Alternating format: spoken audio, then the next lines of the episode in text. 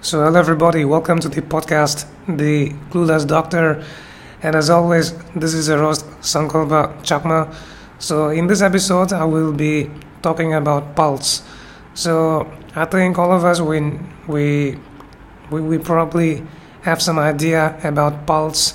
Like, you know, when we go to the doctor, what does what does the doctor do? The doctor looks for the pulse, you know. Yeah, the doctor will probably feel for the blood vessel, for the artery on your forearm, and will will get important will will get important information out of it, the rate on the pulse, the rhythm, and all that stuff. So yeah, that is pulse. Okay, you know, I mean, when when when when we feel an artery, when we feel an artery, we feel the the thrust. You know, we, we feel a thrust through the artery, so that's the pulse.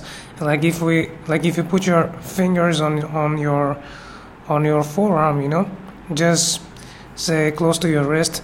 In medical terms, I'd be saying um, on the medials. I don't know. Yeah, on your forearm. Okay, so yeah, you get the idea. Um, yeah, so that's pulse, all right.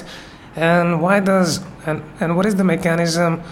What is the basis of pulse? Why, why do we feel the pulse in the blood vessels, in the arteries? The reason behind that is that when the heart pumps, you know, the left ventricle, which is the which is the main pumping component of the heart, so it, it pushes a lot of blood into the aorta very suddenly. So due to this, there is the there is the occurrence of a pressure wave, and this pressure wave spreads through the aorta to the to, you know to the other to the to the succeeding arteries, and th- and and like that throughout the peripheral arteries in the body. So that pressure wave leads to these distensions of the blood vessel wall, and that we can feel as as pulse. Yeah. Now this pressure wave, as a, as the name suggests, is a wave. All right. And so it has got different components. There is the upstroke. So initially the The pulse, the the intensity of the pulse is going to increase. All right, that that's when the blood is being pushed into into the artery, into the blood vessel, and then sudden, and then there's a downstroke. The pressure or the intensity reduces. Okay, so now now these now, now the different parts of the pulse wave, they they convey different information. So the initial upstroke, that tells us about the how much of blood is flowing to the artery, and um, and, and I guess you know how how compliant the artery wall is. And the downstroke tells us about the diastolic blood pressure, I think. Yeah. So yeah, pulse is related to pulse pressure. So I think when there is like a widened pulse pressure, we feel the pulse in a different way compared to when there is a, I don't know, there there is a less pulse pressure. Yeah. So where do we look for pulse? Yeah, now now that you know that pulse is important, where do we look for? So we can look for pulse in the radial artery, okay? We can look we can, we can look for it in the ulnar artery as well, the brachial artery, then on the carotid, and then um, you know per- peripherally in the femoral artery, subclavian artery, popliteal, dorsalis pedis, and the posterior tibial artery. Now, if these names you know seem a bit kind of too technical or or unfamiliar, well, that's okay, because if you're not from if you're not from a medical background, you won't you won't really um, know these names, know these blood vessels. So so what, what I just said is that we, we have to look for the pulse not just in the radial artery. The radial artery is the normal area, you know, the usual area where we look for the pulse. Like when you, when you go to the doctor, the doctor takes your hand and looks and looks for the pulse on your hand. So that's the radial, radial artery. But you also look for the pulse in other different areas, like on the, you know, I, I guess on the around the elbow, on the brachial artery, in the neck, in the carotid artery, and then around the, you know, around the um, pelvic area. Not, not pelvic. I mean, uh, what do I even call it? Yeah, you know. Near the um, yeah, near near the yeah. I suppose I suppose they call it the pelvic area, right? You know, the area near the balls for men. Yeah, that's the yeah. So there, we, there we can feel the femoral artery, and um, we can also feel the popliteal artery, you know, behind behind the knees, and the, and the posterior tibial artery uh, around the foot. Okay, the the dorsalis pedis artery is on the surface of the is on the upper surface of the of the feet. Yeah. So it's important to it's, it's important to note the pulse not just in the radial artery but also in other areas. In fact, these different positions that they, they tell us different things about the pulse, you know, about the pulse. Like for example, to to, to know the rate and rhythm, per, um, the radial artery and the brachial artery are good places to see. But if we want to know the pressure wave, we have to look at the carotid artery because, like, because as the pressure wave flows through the peripheral arteries, it kind of gets distorted. So the the only way to sort of like assess the, you know, pulse wave, like more accurately, is in the carotid artery because this is a relatively large artery and closer to the heart. Yeah. So. Yeah, and, and if you want to, and also if you want to know, if we want to know the condition of the arterial wall, we have to look for it in the brachial artery, and then um, fem- femoral artery pulse pulse is important for for assessment in septic shock. Okay, yeah, and I guess dorsalis pedis and posterior tibial artery, they are good for assessing any peripheral arterial disease. Okay, so when we You know, so when we look for pulse, there are certain characteristics we're looking for. We just don't kind of put your hand and just kind of measure the rate. Of course, we do that, but except the rate, which which normally is sixty to one hundred. So less than sixty is bradycardia, more than one hundred is tachycardia. All right, causes of tachycardia are are, are various. They can be normal or abnormal. Say, for example, when we exercise, you know, heart rate increases. And I suppose in pregnancy as well, heart rate increases. Fever is another cause of, you know, is another normal cause of tachycardia. Then of course there are other um, abnormal causes. Okay, similarly bradycardia, you know, there are again normal and physiological and pathological causes. Physiological causes that that is normal causes include, say, um, say, say, say an athlete. Okay, because because athletes, they have very very you know well developed functioning hearts, very muscular hearts, so they, they don't have to beat their hearts that much, so the heart rate is reduced. All right, so yeah, and of course bradycardia can be reduced in, say, in I, I suppose when the body temperature goes down. Yeah, yeah. So we have so we have to know the we have to know the rate of the pulse, if it is within normal range or if it is high or too low. Then we have to note for the rhythm. So normally the pulse, you know, is has a regular rhythm. However, it changes a little bit with, with respiration. During inspiration, the, the heart rate might increase a bit. Okay, and this and and the mechanism for this is, well, um, I don't know. I mean, I'm I'm I'm I'm a bit confused about it, but yeah, there's a there's something to do with thoracic pressure. Okay, and um, and venous pooling and all that stuff. So yeah, so normally the heart rate um, it changes a, a little bit with respiration. It increases slightly in inspiration, and this normal response can be, you know, very much like, um, very much like can be exaggerated, which is called pulsus paradoxus. Okay, so that happens, like I said, when there is venous pooling, when the the venous blood of the lower of the extremities, they, they cannot they can you know they, they cannot pump it back to the heart. All right, so in that kind of a situation we might find pulsus paradoxus. Okay, and then um what else? So yeah, so the rhythm.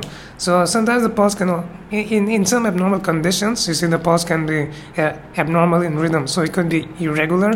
And again, irregular pulse could be regularly irregular or irregularly r- irregular. So regularly irregular pulse um, uh, happens in some kind of heart blocks. Okay, like I suppose like type type type one type type one Mobitz heart block.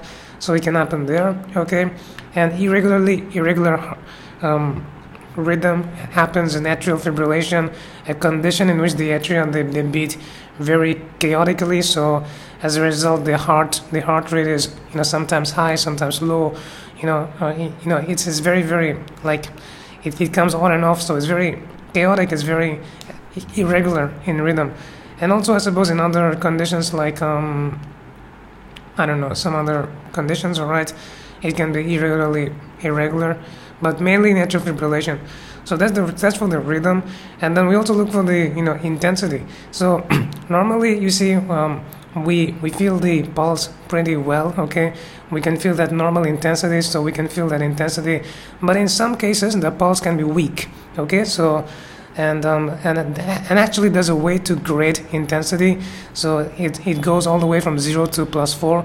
Zero is when we don't feel any pulse, okay? And plus one is and one plus is when we we feel a pulse, but it's kind of weak, okay?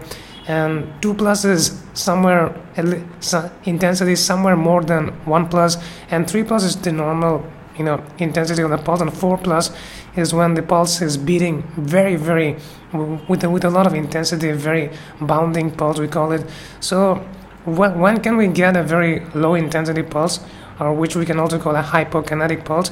We can get that in, say, when there is less blood, you know when when there is, say, I suppose you know the heart cannot pump blood enough, or probably when you know like um there, there's so much of blood loss, there's shock, so we might feel it there, all right?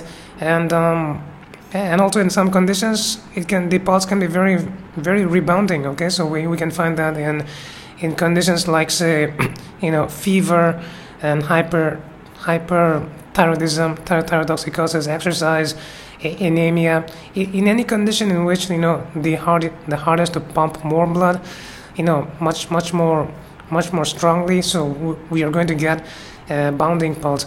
And we also get that in water, in, in aortic regurgitation, okay? To to assess aortic regurgitation, we, we can do another test, which is called the water hammer pulse, in, in which we in which we put our put our hands on the you know arm, you know feel, we feel the radial pulse, and then we and then we abruptly raise the hand, uh, raise raise the arms above the head, and, and, and we will find a very a very rapid thrust of the pulse.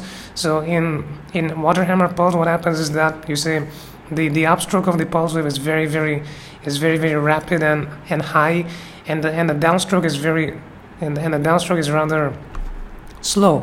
So this is so water hammer pulse is usually seen in in aortic regurgitation, but it can also be seen in other causes in which the heart is to pump more, like I said, in anemia, hyperthyrotoxicosis, fever, and also pregnancy. All right, and um, yeah, and also in some other conditions of the heart, like aortic regurgitation, and also other congenital heart diseases and and other conditions. All right.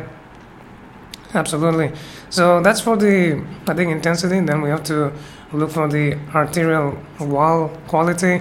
So usually it's it's supposed to be elastic and soft, but sometimes due to you know old age or atherosclerosis, there might be some plaque formation in the arteries. So the condition of the arterial wall is not going to be normal. It's going to be hard and thick. All right. So so we so so this is something that you know it, it, I think how how do we know by just you know, feeling the, by just palpating the artery, that the condition of the arterial wall is bad? Well, it takes practice, okay? It, it takes a lot of clinical expertise, and it, and this clinical expertise grows over time as we see more patients. So this is something that we don't really know right away, yeah. And then we also look for symmetry. So sometimes you see the pulse on the left on the left side could be, on one side could be more or less than the other side. It should, normally should be the same, okay? Say suppose if say I suppose if pulse on the left on the left radial artery is more than on the right, so that signifies some kind of disease. That might signify peripheral arterial disease. Maybe there's something wrong with one part of the with one side of the you know with with with, with one side, okay? So yeah. So symmetry is something that you look for. And yeah, speaking of, how many fingers do we use to to, to say to Um, to assess the pulse? We use three fingers, okay, and and each of these three fingers, they have their roles. I am a bit not clear about the roles of the individual fingers, but we we have to use three fingers when we are, when we are assessing the radial pulse. But for the other pulses, say for the carotid, I mean, we usually ma- we usually just use the thumb, and also to to, to measure the brachial artery, which we use the thumb to measure the pulse, to, to see the popliteal, to feel the popliteal pulse. We we have another in a different method, you know, considering the location of the popliteal artery. So yeah, um, we kind of wrap our fingers behind the behind the knee, okay? And for the posterior tibial and dorsalis pedis, we use the thumb. So that's how we do it. And um, yeah, and um, you see, um, you know, humans, as humans, we're, we're not perfect, and and and, and as such, you know, uh, with with with more advancement in technology, more and more doc, more more more and more doctors, they are relying on e imaging imaging tests, tests and all that stuff to, you know, to, to find out if. To find out to find out if someone has a disease or not. So the same goes for pulse. Okay, now it takes a lot of practice. Okay, we have to we have to examine like hundreds of patients to to be to be experts in in really noting all the characteristics of pulse.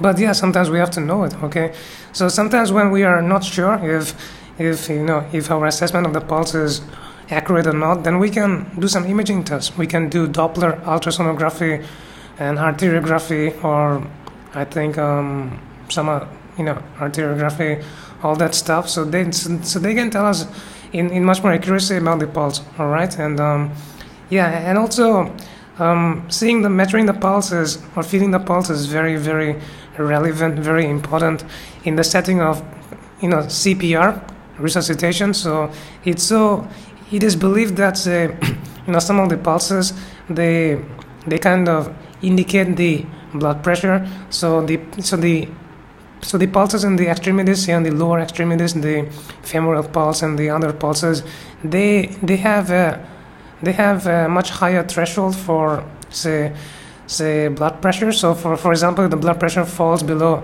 eighty, okay, we cannot feel the pulse in the lower extremities. So say in an emergency situation, say during resuscitation, if we cannot measure the blood pressure, like you know like Like like like at the moment, then we can then by feeling the pulse in the lower extremities, we can we can we can have an idea of the blood pressure. So if we don't feel the blood pressure in the lower extremities, that means that the that means that the blood pressure, the systolic blood pressure, is less than eighty, and so the arteries closer to the heart, say the carotid, they have a much lower threshold. So the car so the carotid artery can can pulsate even at much lower systolic blood pressures at sixty millimeter of mercury. Yeah, so yeah, so I think that's about pulse pressure. I mean, I could be talking more and more about it. There are different kinds of abnormal pulses as well. Pulsus bisferiens, bifid, which I think occurs in aortic regurgitation, and then there there is um you know pulsus alternans, which happens, say, when the pulse you know kind of changes from time to time. There is pulsus paradoxus, which I talked about, and there is pulsus tardus. Okay, then pulsus um. Yeah, and also pulse can be diacrotic or anacrotic, so yeah, quite a lot of things, all right? So yeah, but in short, I've already talked for eighteen minutes, and um, I think I have covered quite a few aspects of pulse. So that's about pulse, and um, I hope this episode was useful, and you, you got something out of it. So thanks for listening to my episode. Thanks for listening to this podcast. Thank you very much for your support, and I'll see you next time. Bye-bye.